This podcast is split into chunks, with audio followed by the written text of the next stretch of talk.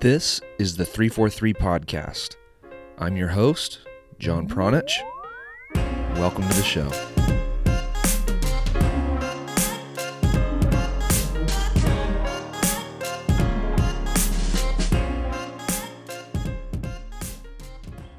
Joey Cassio is now in the lead for the most guest appearances on the 343 podcast, and rightfully so. Of all the youth coaches that I have had the privilege and pleasure of meeting, interviewing, and getting to know, Joey's work continues to shine brighter than the pack and catch my eye, no matter where he finds himself coaching. And I guess I should also add right there, no matter how long he is coaching there. In one of our frequent late night text message conversations, I asked Joey if we could record another episode and talk about how he has been able to successfully implement a discernible style of play in such short amounts of time with every team that he's worked with. And even though quick stops are not ideal, quick stops at multiple clubs are not preferable. But a possession based identity has clearly been present at each stop that Joey has made. And it's a feat that, in my opinion, is bordering on remarkable. And I want to take the time to recognize Joey for that.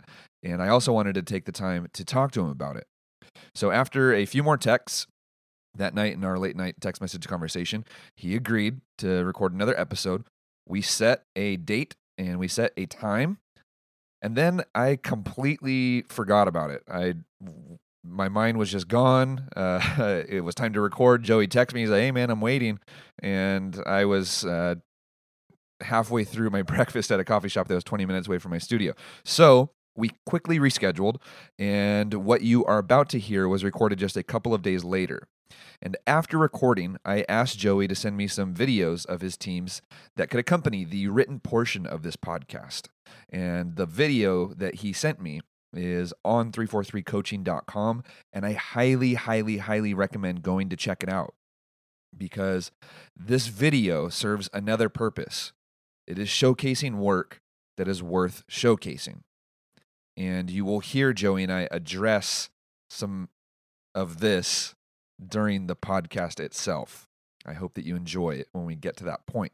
Uh, while you are on 343coaching.com and looking at Joey's video, you can also find information about the program that helped Joey develop this style of play with his teams. It's a program that Joey actually had the pleasure of seeing up close and personal when he attended training sessions and games, following Brian very closely. And if you look very closely in certain videos from the 343 membership, you can actually see Joey in some of them. It's pretty cool. Um, and okay, I'm gonna I'm gonna transition real quick because I've been thinking a lot about this and, and how to describe 343 if people ask. So if I had to pick one thing that 343 is known for, I would say it's possession soccer. And if I was grilled more on what that actually meant, I would say, okay, building out of the back. Because it's hard to narrow it down to, to just one or two things. There's so much more to it. But if a gun was to my head, then that's probably what I would say. And if you think that I'm crazy for using that type of analogy to talk about coaching youth soccer, well, I think we're crazy for giving away lessons about that shit for free. Yeah, so if you want this, you can get lessons about building out of the back and an introduction to the entire 343 methodology in a free online course. And you're going to hear Joey talk about it. You're going to hear how he used this information to build the identity with every team that he's been with. And if you like how that free course tastes, we have a premium course to satisfy your hunger. So you can find all of that information plus so much more, plus the video of Joey's uh, Joey's work by visiting 343coaching.com. That's the numbers 3, 4, and 3 coaching, the word coaching, all spelled out, dot com. And uh, I think that's it for this intro. I'm really excited about this episode. I think it's the best conversation that Joey and I have recorded to date. And I hope that you enjoy this episode of the 343 podcast with Joey Cassio.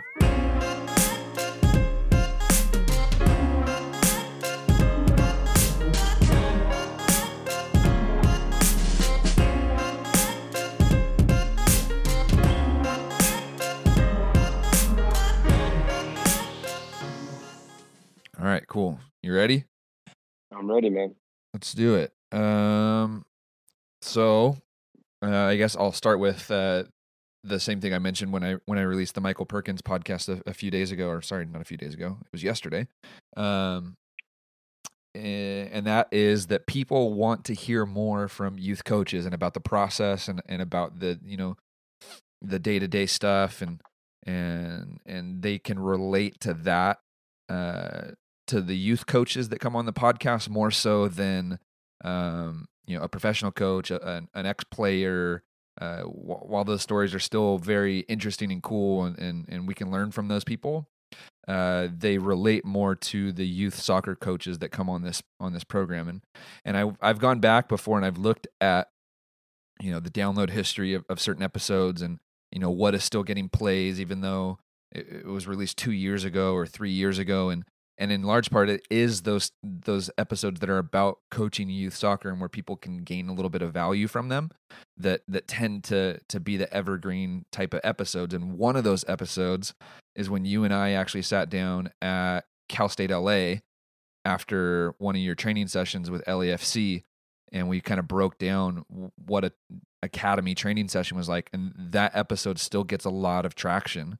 And one of the re or, or one of the things that I reached out to you about the other day was how you know over the course of several years and o- over the course of being with several clubs you've managed to maintain and display a certain style of play with every team that you've that you've coached. And i find that quite remarkable. Um, and, and I wanted to talk to you about that specific topic. So I guess uh, to open the episode, I'm not going to make you introduce yourself because if people want to learn more about you, they can go to the other ones we've recorded. Um, but but to open the episode, I kind of want to just hear you talk about that, like how like, how have you uh, been able to implement a, a specific style of play and, and identity at all of these different clubs and if you want to give people the history of of where you've been and, and the ages and, and the struggles and, and things like that we can get into it. Um, but i'm, I'm gonna kind of just throw it at you and, and, and see what you have to say. Yeah. First thanks for having me again john. I, I appreciate it and i enjoy sharing my story. It's always it's always good. Um, and i'm happy to help other coaches if if i can um, my process, I mean, look, it. I think it all starts with you know a, a, certain joy that you get from from football, from soccer.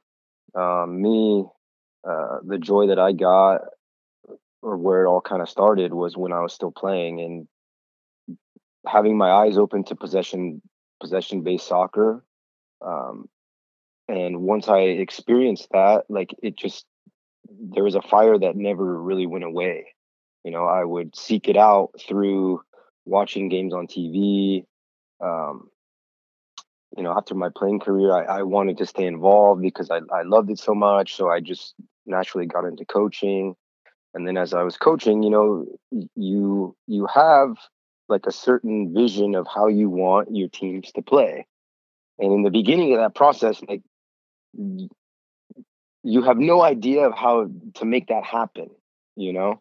Um, so me i just there was a hunger and i seeked out certain people. I seeked out brian um, and i'm very lucky that that he was someone who was willing to open up you know his sessions to me not a problem whatsoever. And not just sit there on the sideline but actually be involved in the session. You know so learning learning from him and and seeing the sort of soccer that I enjoyed in his teams, um, that just added to the fire. You know, I, I, I loved it. I was like, oh man, I, I want my teams to play in this way as well. Um, so that's where it kind of started, and then you know, through many many years of experiences and highs and lows, you know that that's what sort of uh, it forms you as a coach uh, it, it establishes you as a coach all these experiences all these different things that, that you go through in the learning process. Um, so yeah when i started at canyon fc you know in the beginning and there's not there's i don't really have any footage of maybe the first couple years of my time there. Um, but like year three is when I started to take what I was learning uh, from from the sessions with Brian, you know, and of course adding my own personality to it, my own flavor to it, and yeah, sure enough, like within six months, these teams started to show um, show some of that identity. Uh, and you know, these are lower level players at the time, bronze, you know, in, in Coast Soccer League, which is uh, the very bottom division of that league. Uh, and then after that year, we sort of started to move up silver, silver elite. So we were getting promoted you know, not always winning the league, but if you finish like in the top two or three, you'd get promoted to the next division. So they were playing good soccer, you know, getting enough results to be promoted. And that just kept pushing me. It, it kept me hungry. I wanted more. I wanted more and more all the time. So I just, I never stopped. And after about five, six years, I believe it was at Canyon FC, you know, I, I was sort of ready to work with a different type of player, maybe a higher level, maybe maybe a more uh, soccer first demographic, you know, culture where it's the number one sport in the household. And I I realized that after you know the handful of years at Canyon FC. So I I seeked out things. I was I was actively looking for an, another opportunity, and it just so happened that it came about at FC Man United, a, a small club. And the team that I took over, I had two teams, both at the same age. So I had an A and a B team. So it was kind of a cool situation where um, I was able to kind of move players around a little bit, you know, because when I got there, I realized that the top 2014, mm, yeah, they're good. They they just they were actually a bronze team. They smoked everybody in the bronze division, and they actually won um, the League Cup. So all the teams at that age from every division in the league play in a tournament. And they beat everybody. So they they were a bronze team, the bottom division, and they beat everybody all the way up to the gold division. So because they did that, they got promoted straight to the gold division. So I don't, I've never heard of that being done before. They went from bronze to gold in one year.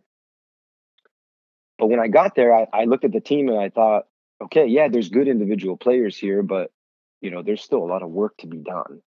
You know, there wasn't really an identity. They got by with just good individual talent. And I saw, okay, I I need to still bring in some some players to implement the the identity that I wanted to implement. I needed, you know, a few more of the right players to be able to do that. So when I got there, it was a difficult situation. There were teams on the A team that I felt like mm, not good enough. I need to I need to encourage some of these players to be on the B team. Now that's that was a very difficult thing, you know, telling parents like, look, you know, I, I think that this will be a better situation for your son. You know, I don't think he's going to get too much time on the field with the A team. And at this point in his career, he needs to be playing. You know, he, he's welcome to train with both teams if he'd like. But, you know, for games on the weekend, I think he needs to be with this team. Um, I convinced a couple, and then another player left. They they couldn't accept that, and then I went and brought in five new players for the A team, and that really really helped. You know, it allowed us to start to implement my identity very quickly. You know, it, it took maybe a couple months for these kids to start playing possession based soccer very well. They were 11 11 years old at the time, 10 years old at the time. I had like four or five 2005s playing up. They were very, very good. And and yeah, we had success. I was I was only with that club for like six, seven months. That's when the LAFC thing came about. Uh, and the Golden State thing just before that. And a lot of those players went with me there. You know, so I was I was excited. I was like, all right, this is cool. This is a project that I want to see out to the very end.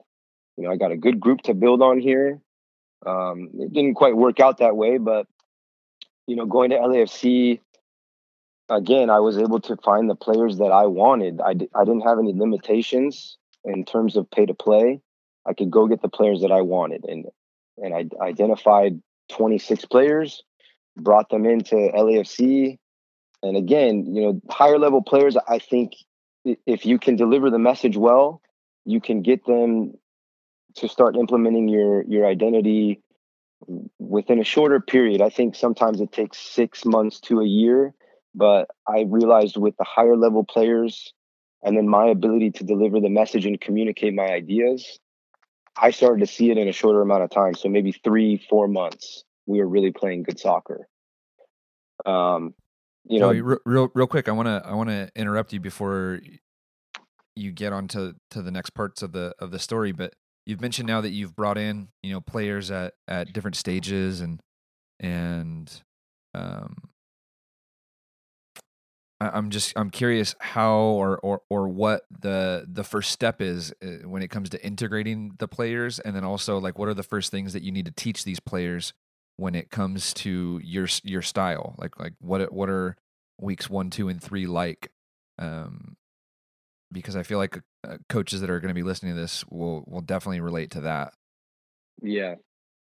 The first step of the process, obviously, you identify the player, right? And you go through the process of bringing them into the environment and you also have to manage the existing players who are already there it's not so much the players i think you know parents can be a little uh, a little nervous about new players coming in. So it's just i don't really go to the parents and communicate too much with them about it. I just tell the players like hey look this is so and so introduce yourselves throughout the session. Make them feel welcome. Let's have a good session. They're they're just as important as everybody else here. So make them feel a part of the group from from the get go, uh, and and sort of like have the existing players uh, be leaders. You know, and I think that's maybe takes away some of the anxiety of like, oh, this new guy coming in, what position does he play? You know, is is he potentially going to take my spot. You know, you want to try to get rid of that anxiety right away. And so I try to just loosen the the environment a little bit, make them feel every make everybody feel good about new players coming in and how it's going to help the team. Um, then yeah, once they start training with the team, you know, even when I see even when I've seen a lot of individual talent in games when recruiting, you know they come in and they start they start the 4v1 rondos and it's a disaster usually. You know just just the basic stuff the basic stuff of receiving across the body you know foot quality how how good is their first touch how good are they they wait are they weighting their passes you know little tiny things like that because you know the players who have been doing it for a while uh, they, they've they've set the standard. And a lot of times when players come in that they're not quite at that standard yet. They have to work at it. So and and usually the way that i do the rondos is if i've got two or three set up i've got two or three groups most of the time i set it up to where like the best technical players are in one group you know and then it sort of tears down from that. Maybe the the middle group is you know they're okay technically and then the third group needs work and i put them together. Um, and then as as they continue to do well i almost have like a promotion relegation thing within the rondos so if this guy's made a lot of progress all right let's move you up. Let's move you up to the next group. There are days where i do uh, position specific as well so like i'll have uh, the back five all together in a rondo i'll have you know the midfielders, attacking midfielders, maybe some of the the the attacking players, the forward line in in another rondo. But for the most part, I'd say I do it to where like it's tiered technically. But yeah, when new players come in, mm, they don't usually start off with the top group. They're usually with the third or second group, and then they work their way up. What what would and, be a case when you do insert that person into the top group? Because I know that you've done that before. Like straight away. Yeah. Like, like why? Like why, why? Why would you drop somebody into into that top group? If they're like if if they're okay, so let's say I know a kid is special, special kid, a lot of potential, and I want to make sure I lock that kid into the team I'm gonna put him in the in the top group. Like maybe he's not quite at the at the level of the rest of the players, but I want him to see how good the top group is and maybe he's it's a real challenge for him and and he realizes like okay this is this is top level this is good for me this is a good challenge for me this is where i need to be. So almost using it as a recruiting tool. Is that is that what you're what you mean what's the what, what would be the opposite of that because i know you've done the opposite of that too or i've done the opposite of that like an like an existing player drop them down no, so I'm, uh, uh, I'll I'll just say it. So when when you have a player that's like guest that's guesting or or trying out, or you know it, maybe the parents think that their kid is a badass. Yeah, yeah. and then and then and then you throw them into you know the lions den with you know your best group of players, and then they realize like, eh, well, I'm not at this level. So what level am I at? so uh, I I know I've used it, and I believe you have too, as something to kind of showcase, like, hey, you know, you are not at this level yet, but if you want to aspire to be at this level, you know, you can be, and, and here might, you know, we, we can talk about a path to get there, but don't don't expect uh, don't expect to be playing at this level or getting minutes at this level quite yet. Yeah, yeah, you're right. It, depending on the situation, if you know sometimes there's there's kids who think that they're already the top player and it's just not true and you got to give them a little bit of a reality check. So yeah you're absolutely right.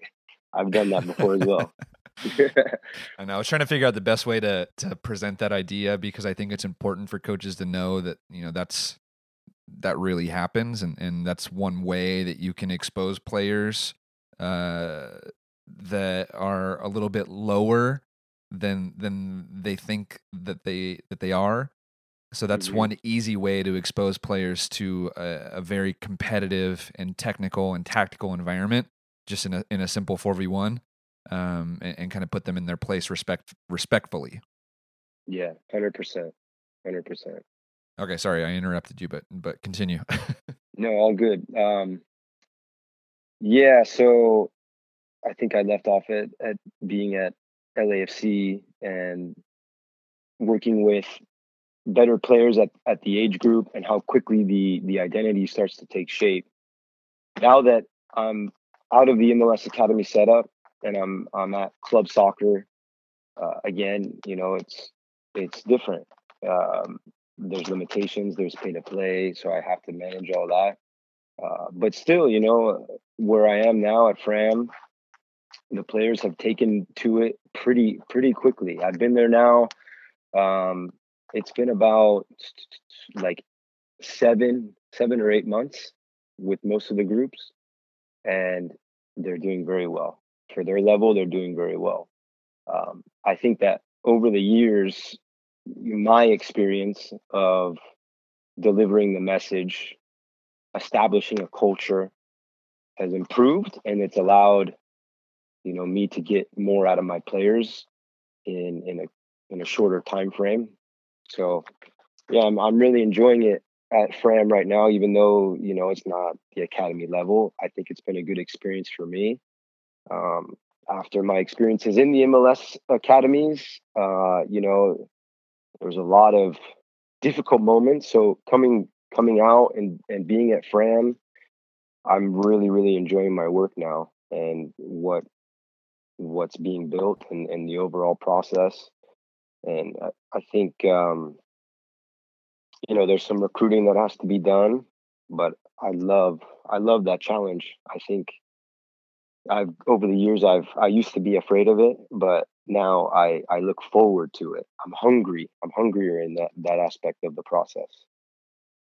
And so one of the things that you and I texted about the other day was showcasing what each team along the along the way has looked like when it comes to your journey. So starting back at Canyon, I think you mentioned, you know, the first few years there's no real documentation, but but towards the end of it you started to to record and as you moved to FC Man United and Golden State and LAFC, uh, I don't think you recorded if if I remember correctly or or maybe that maybe there is some video when you were coaching with Galaxy South Bay um and and now at Fram but there there's video evidence of your work along the way and, and this is where i get pretty fired up and and and, and very passionate um, when it when it comes to who people are learning from and who people, uh, coaches specifically, are looking to for information. And I feel like there's a lot of people out there, and, we, and we've discussed this privately as well,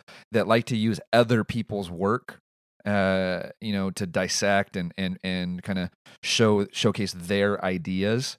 Where you know, I I wholeheartedly believe, and I, I eh, that you know they should be looking at guys like you like they should be asking you questions instead of other people that that use somebody else's work uh, to to teach their lessons and and that's why I, I feel like it's super important to to show the videos and they're going to be in the the written portion of this podcast episode on 343coaching.com so people can go to that and go to there and and see the videos but um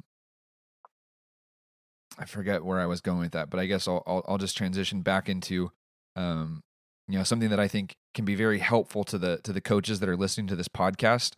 Again going back to like forming that that that um, base for for your team and the starting point for for creating that identity on the field. And you mentioned that one of the tools that you use, and we've talked about this before in other episodes, is the four v one. But w- what else would you say is super important for a coach eh, to to utilize to in, in order to build that that base or the, or that foundation of their identity I, I think you know the rondos are are a big part of it you know you're working on almost all aspects of the game besides the finishing part the decision making you know the the little things like your their foot quality their first touch and getting getting the players to really hit i say cañonazos at each other like hard passes so that their foot quality gets better and their footwork, their reaction speed gets better. You know, because if we can increase the tempo of play and it's it's at a level that other teams aren't comfortable with, we have an advantage. Uh, so the rondos are important and the different variations of the rondo. But I also think that tactical choreography is so so important because if the whole team, all eleven players, are in sync, they're all moving together, the timing of the movements are are perfect. You know, they all have an understanding of sort of how we want to work the ball forward when we have it, you know, how we want to defend as a unit together, depending on where the ball is. You build that understanding between the players doing tactical choreography and training you know and, and i think that it, it shows when teams don't do tactical choreographies because it just as good as the players may be individually you just sort of see chaos on the field, you know. Uh, so I think for me that's that's super important. In fact, I I um, just added another session to for my teams, all three teams. Uh, so we train Monday, Wednesdays, and then two the older teams that I coach have like a, a fitness day that they do. But now I've added a third day of on-field training specifically for tactical choreography, and I do it. I have all three teams out all three teams 06s 04s 02s so they're all integrating they're all gaining different things and working with the different age groups and then we just we go through building out of the back. Uh, we'll go through attacking patterns how we want to attack. We'll go through you know defending how we're going to press the opponent in their half. How we're going to play you know the back line. How are they going to move according to you know the opponent's attack. So that for me has made a huge, huge difference. Um, back to Canyon FC, that's where I started to do it. It's made a huge difference for me, and I think um, the teams that I've coached, them showing that identity, a lot of it is down to down to that, you know. And then the speed of it, the sharpness of it, is from the rondos. So yeah, I I think tactical choreography is probably second on the list. Maybe it may it may be even the first one on the list for me. I'm not sure yet. Uh, I, I want to kind of mention a, an experience I had recently where a team has kind of contracted me to be their trainer, either when their coach can't make it or when they want additional training sessions, which has been really difficult for me because I don't have total control uh, of of the program and I don't I don't necessarily get to get to be at the games and see the kids play and and there's no real conversation about you know what they want versus what they need and so I kind of just go in with with the idea of you know, I'm, I'm just going to get these kids, you know, some extra touches on the ball. And the other day, you know, we we just so happened to get a little bit bigger area in in the practice field than we normally get and we had a goal which is which is kind of rare for for us when I train with this team. And so we did a little bit of like a building out of the back uh, type exercise which is you know, for me it's it's not, you know, ideal because I'm working with a team that that likes to play with three in the back. Their coach likes to play with three in the back and then two holding midfielders. And so, you know, just on the fly, I just, you know, concocted a little bit of a building out of the back with, you know, a goalkeeper, three defenders, and, and two holding mids. And we kind of just walked through it a few times, blah, blah, blah, blah, blah. And then I introduced three, you know, pressure players. And so it ended up being, I think, six versus three and just, you know, trying to build out and, and, and get through some gates. And I was just like astonished, like jaw dropped that, you know, they had never worked on that before. And, and, and it was, you know, something that was completely foreign to them. You know, this idea of, oh, we're supposed to, you know, move like this, or you know, we aren't just supposed to kick the ball when we get it here. And, and you know, in just one training session, just one 15 minute session, you know, the parents were just like, wow, that was amazing. Like we've never seen that before. The players are like, oh my gosh, like, you know, is this how we're supposed to play on the weekends? So it was that like that tactical choreography kind of kind of aspect that you just touched on that really uh, that really resembled the the real game. Uh, that that I felt like you know, or that I I do feel like a lot of teams are missing. And when you spend your time doing little footwork things and and whatever um, you know keep away games and, and and things like that small sided games to small goals and things like that like that that eats up a lot of your practice time and then and people don't really leave time for you know building out of the back or an attacking pattern or how are we going to transition and things like that. And so I, I don't know again jesus christ my, my mind is just fried i guess right now. Um I, I don't know where i was going with that but i guess it was maybe a cool story. No it, i think that it goes back to the starting point for a coach you you find joy in watching certain teams play football you know, like me growing up, I watched Manchester United and I watched Barcelona. Those are the two teams that I watched growing up. And so naturally, I just sort of wanted some football that resembled those those two those two clubs. So, but it starts with a vision. When you're doing tactical choreography, you have to have a vision of how you want your teams to play. If you don't have that vision, where do you start? You know, you, I think the first step is as a coach, you, you have to find a vision of how you want your team to play, you know, with the ball and without the ball. And then you can build on top of that and find the exercises that'll help you accomplish that. You'll you'll learn over time how to communicate, you know, the the ideas that that are in your head to your players and go and sort of going back to the social media thing uh, and communicating with with players what's fascinating to me is you know on twitter you're you're discussing or debating an idea with usually adults you know not someone that a youth coach a youth coach would be working with in their environment so it, it doesn't really matter how you communicate your ideas on social media. That doesn't make you a good coach.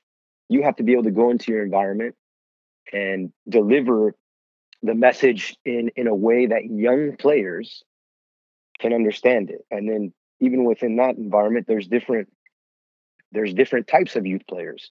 You have multi-sport type players more casual type players how do you communicate with them and get them to understand what you want or you have soccer first household kids grown up playing soccer he's playing with his brother his uncle his dad the language that you can use with those players is much different. And you have to get all these different types of players to buy into what you want.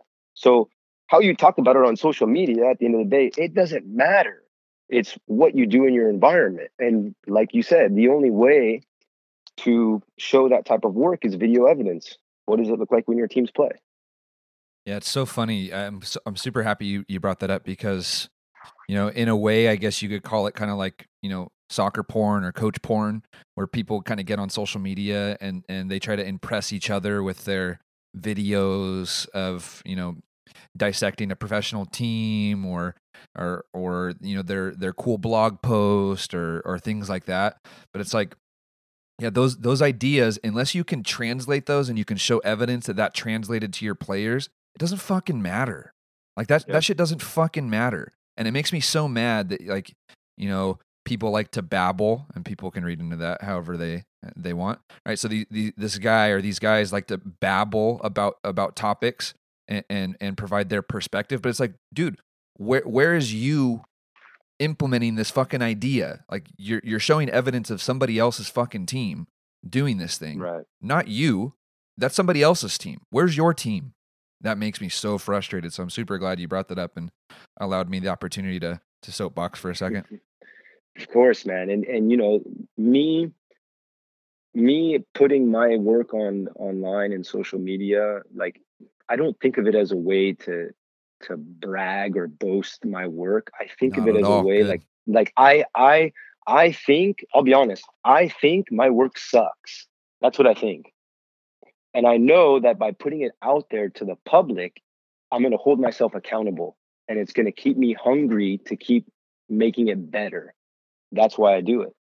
You know, because if I if I hide, I, I can say whatever I want with my words on social media, but that doesn't mean that I'm I'm improving my work or my work is good. So I do it in a way like like because I'm insecure. I'm insecure about my work and I know that if I put it out there as difficult as that may be, I'm holding myself accountable to keep keep moving forward, keep progressing and make the experience better for for the players and everybody involved.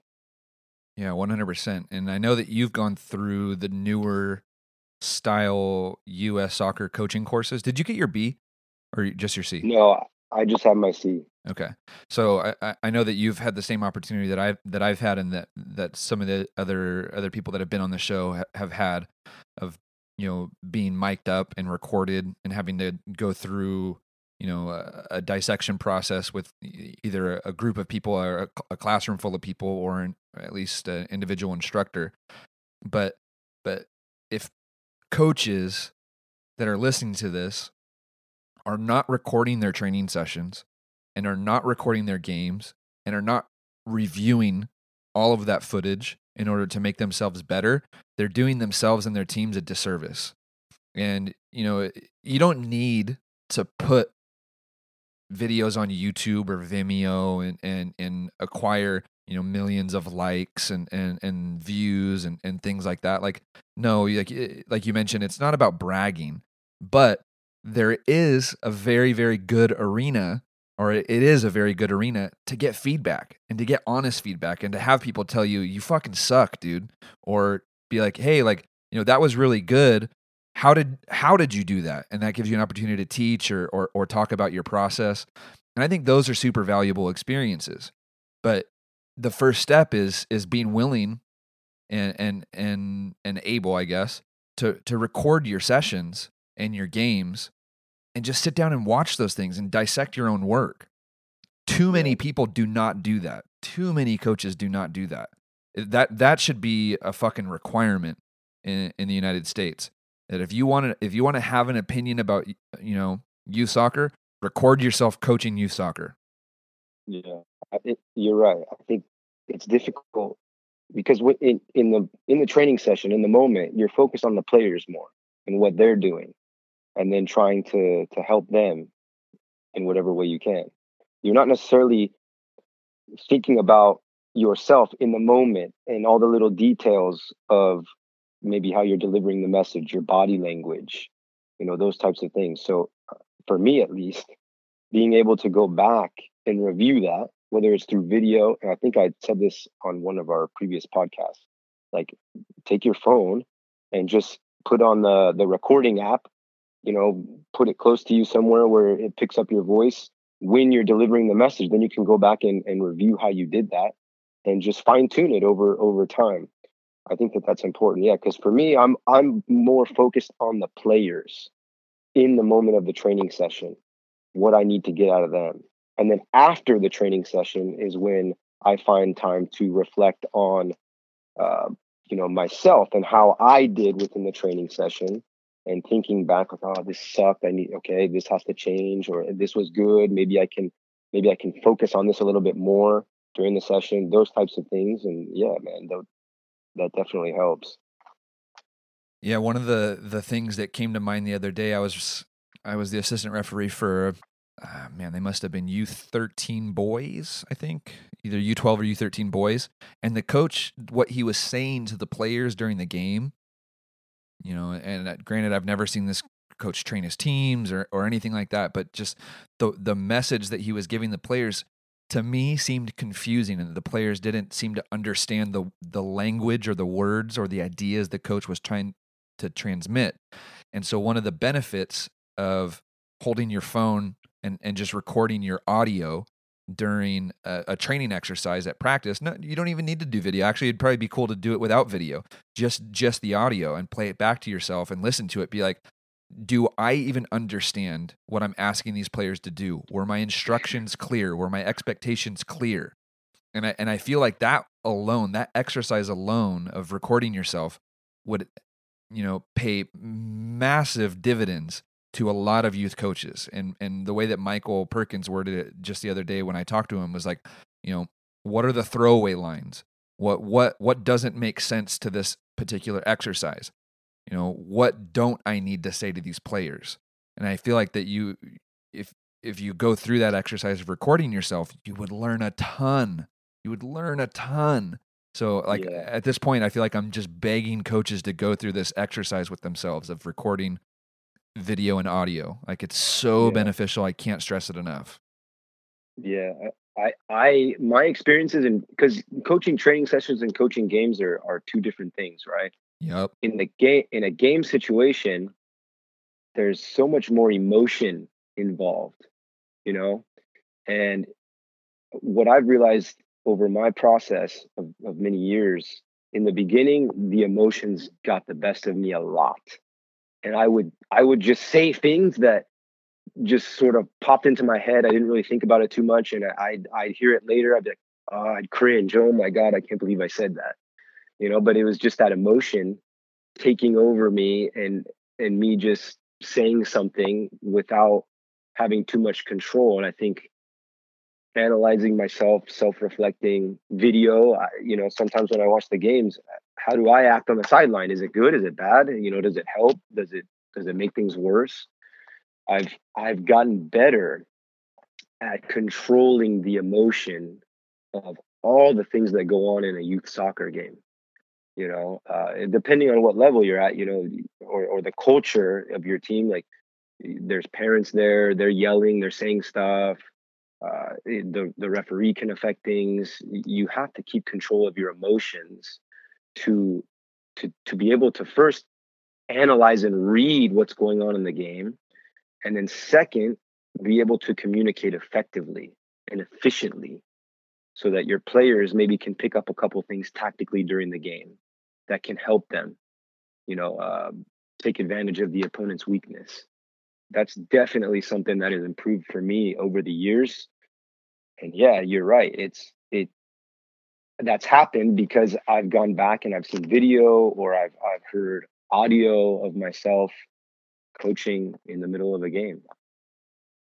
It reminds me of uh, a part of a of a book I read recently. Um, people are are probably familiar. I feel like that like there's a weird like connection I have with guys like Tim Ferriss and and Gary Vee and like this community kind of you know uh, those guys were very very big inspirations to me and i feel like that people that listen to this show also listen to those guys but um and joe rogan actually um but one of the guys that that kind of frequents that circle is, is jocko willink and so i've gotten exposed to a little bit of his work and he's this ex you know navy seal badass and and what you just talked about right now is like your emotions getting the best of you in those early in those early years um you know most likely came to either you know lack of experience or lack of training. And and once you kind of get yourself in into you know uh, you know training uh how how to react in in those situations or or knowing what's most valuable in those situations like hey you know i need to be aware as a coach that my team needs me to stay focus during this moment where they're going to lose focus because they're going to become emotional, right? And so what what you reminded me of when you were talking was a, a, portion of Jocko, one of Jocko's books, where he talks about the importance of of real like simulation training, whether it's you know going in going into battle or going to the shooting range or um, you know going through like a, a rescue operation and so that way when it's real you know when it's game day for him you know when it's time to go to war or or you know a hostage situation whatever you know he's got some extreme stories that that he's prepared for it. And so i feel like you know if we translate that in, in you know a very very watered down way to soccer you know if we aren't training for these real situations that are going to happen in real matches well we're again we're doing a disservice. And to the players number one but to yourself as a coach it's like if you're not prepared to handle your emotions in those situations because you've never trained how you are going to react in those situations or what's most important in those situations well yeah you know you're probably going to fail when it when it comes time to you know for the real test and so that that's yeah. where my mind went when when you first started talking about that and then it goes back to what you've said about the tactical choreography and and having the vision and and how everything just ties together like it's amazing yeah. how how everything just ties together yeah i think having the video footage having audio footage it just speeds up the process because it makes you more aware of the behaviors that are going on. If you don't have that stuff, you have to try to just think back in your brain, like, okay, this happened, this, and you miss a lot of stuff doing it that way. Whereas you have video, you see everything, and you can you can uh, focus in on a couple things that you see or you notice. You can always go back to it again and try to find different things. So yeah, that, that's that sort of stuff speeds up the process.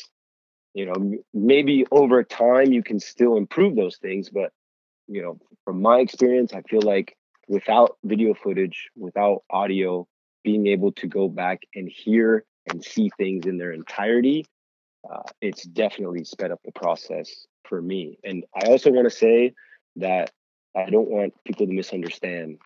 I, I think emotion on the sideline can be a very good thing, but I've had to learn to harness it and make sure that I use it in a positive way and you look at examples at the highest level, Cholo Simeone, Pep Guardiola, uh, Maurizio Sarri, these guys are almost standing the entire game. Antonio Conte was another one. They're on the sideline the entire game.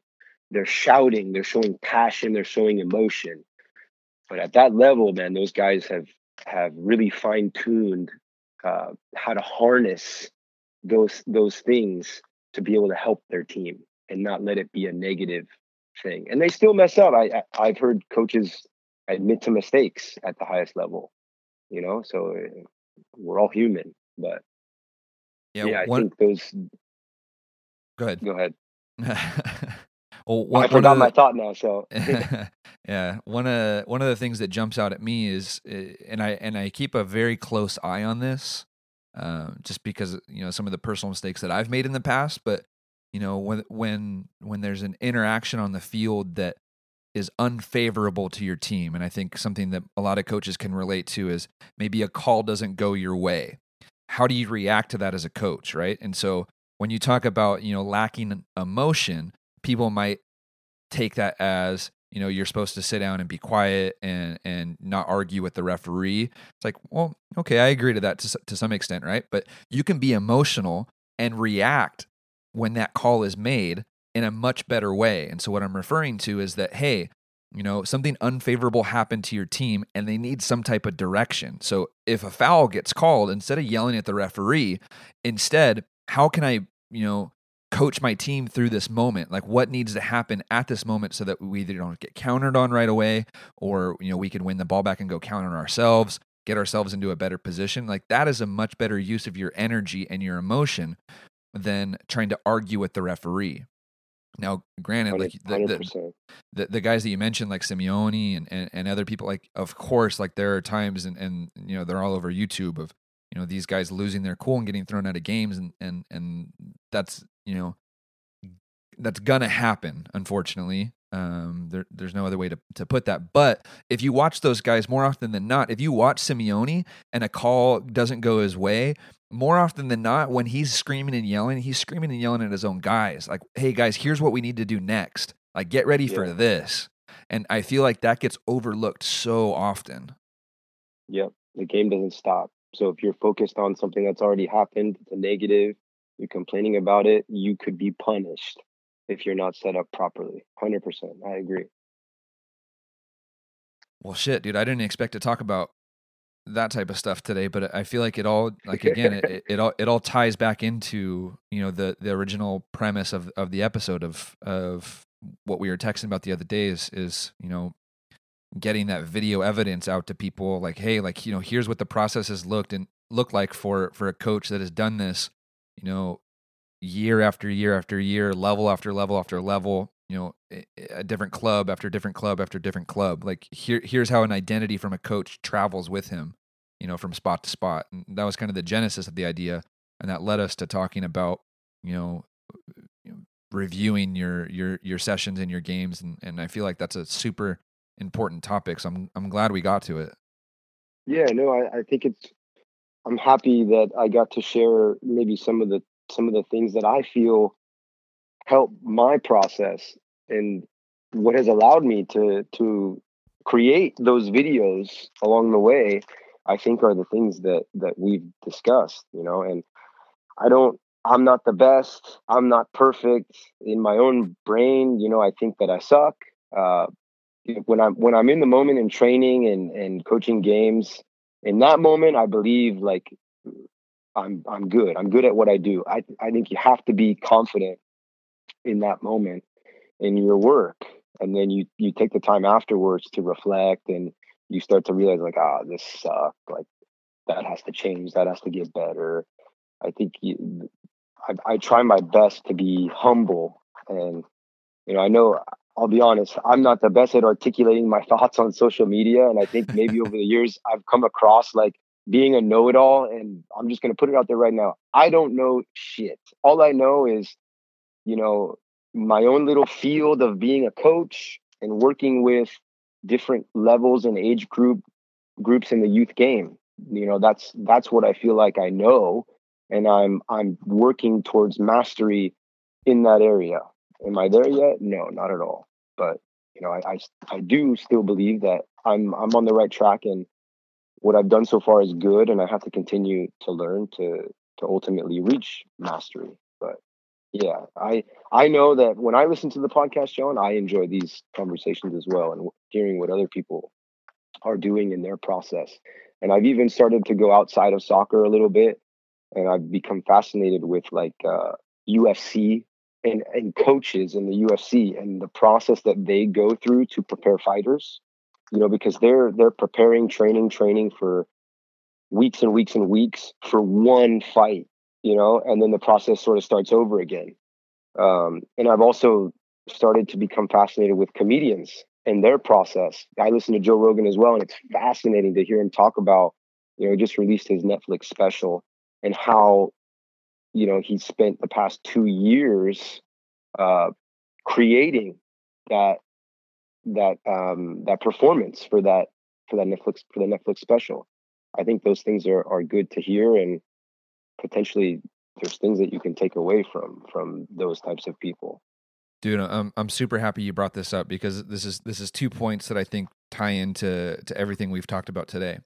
So you mentioned MMA and you mentioned Joe Rogan. So just the other day, Joe Rogan had Conor McGregor's coach uh, on the show, and, and this has been Conor McGregor's coach for years and years and years. Like since Conor was like 16 or 17 years old, this guy has been uh, by Conor's side.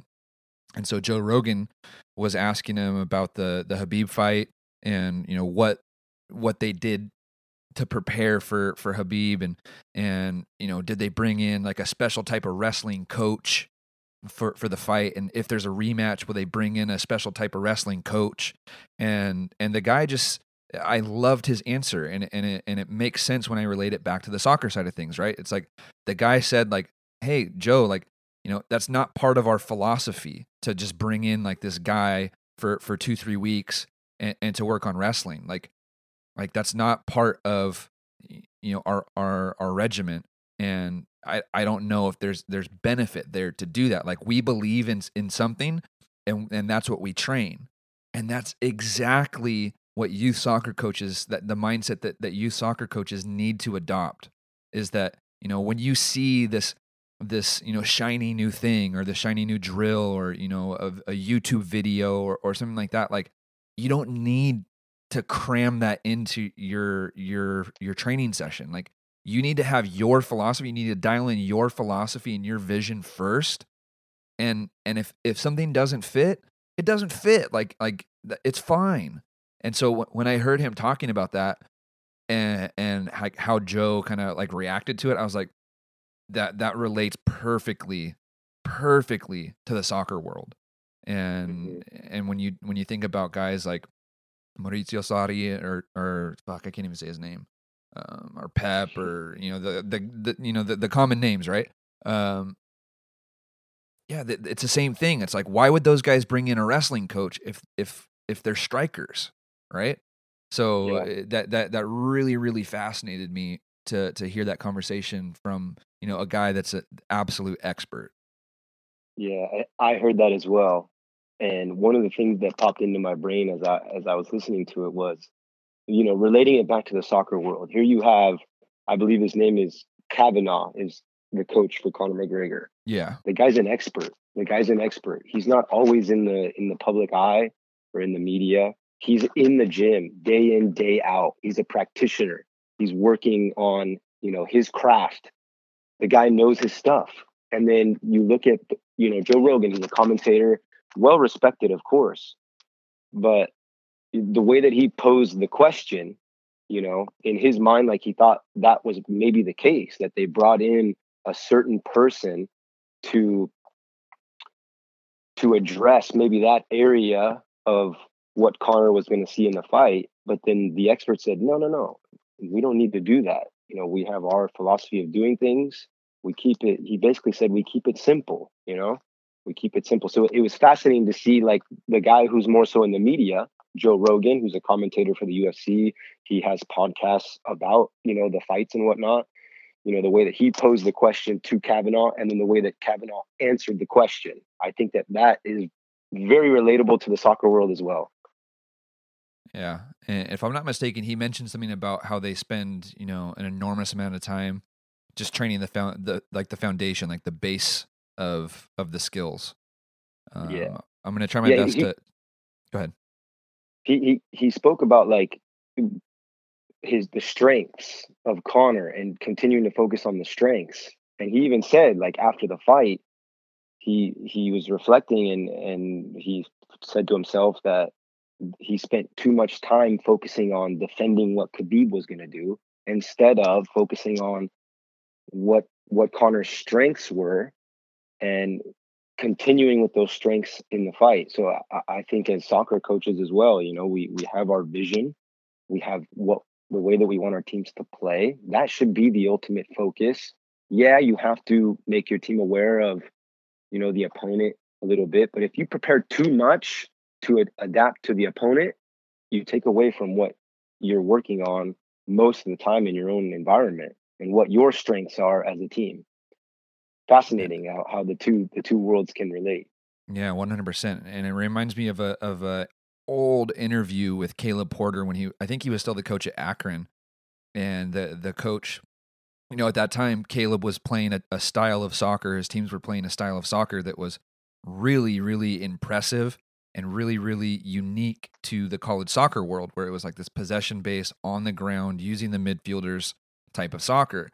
And the the guy or, or or or person that asked him a question about like how often do you train defense? Like they were asking like a defensive question, and, and Caleb was like, never. Like you know, ninety percent of our time or eighty percent of our time is spent on training when we have the ball, and that was yeah. their strength.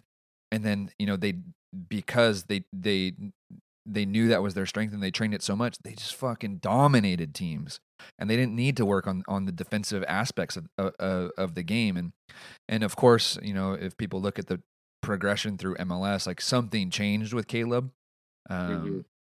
along the way and and I'd be curious to know if that changed like like did you guys or did he did he change his philosophy on like were they training you know 50-50 you know offense defense or or was it still a 90-10 because it, it, it didn't appear to be a 90-10 toward towards the end of his time with portland in my opinion Right.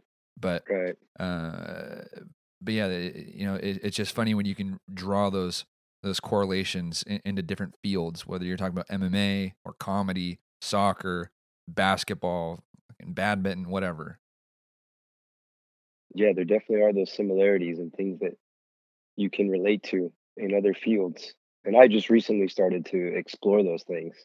For many years, I was just like, nah, soccer, soccer, soccer. But it's it's helped. It's helped to kind of step outside of that and view other things. You gain perspective, you know, which is important. Yeah, for sure. And now what's popping in my head is people are gonna either roast me or roast you or roast us. Like, oh, well, how come you guys roasted Bruce Arena when he said that he can learn a lot from Bill Belichick? Oh God, I'm hopefully, hopefully nobody brings that up. Man, uh, that's funny. Yeah. All right, man. Well, I think another another solid episode with you. I think people are going to be happy to hear from you. Um, re- remind everybody where they can reach out and, and connect with you. Yeah, so I'm on Twitter, uh, supremacy at supremacy TF. Uh, I'm on Instagram, Joey Cassio. Uh, I'm on Facebook, Joey Cassio. Those are probably the best places to to get in touch. And then I also have the YouTube channel, and I think uh, we'll share that. Yeah, we're gonna Yep. figure out a way to share the episode or my my videos so they can get a link to that. And I'm always I'm always open to discussing. Sometimes a lot going on in my life. I, I don't get back to everything, but I try my best. So please reach out. I'm I'm happy to to talk to anyone who's willing to mm-hmm. interact.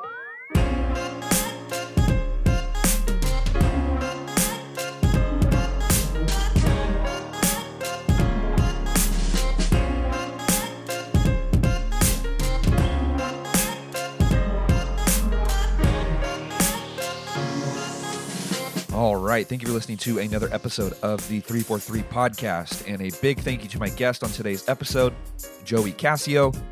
If you would like to see the video of Joey's teams executing great work, you can find that video on 343coaching.com. And while you are there, you can find out how to help support this podcast and to better yourself as a coach. We offer two programs a free program and a premium program.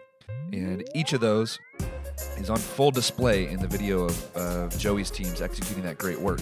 So if you want your teams to be able to play like that and build out of the back and go forward in an organized way, have the right ideas, and just freaking dominate teams, you can check out the 343 coaching education programs. And this is usually where I add in like a little bit of a testimonial. I usually use a, a clip from Tom Byer, who is somebody that everybody's, well, not everybody, but most people are familiar with in the youth soccer landscape. I'm not going to this episode. I feel like Joey, uh, Joey, this entire episode is, is a testimonial to the program. So if you need more than that, uh, I don't know. Maybe maybe it's not for you. But if you're interested at all, if if we have your attention, please go check it out. Uh, I, I think that it's going to help you as a coach. I think it's going to help you narrow down exactly what you need to be working on in order to get those same type of results and th- that same style of play to come to life on the field. So, with that, we will end today's episode and we will catch you next time here on the 343 podcast. Thank you so much for listening.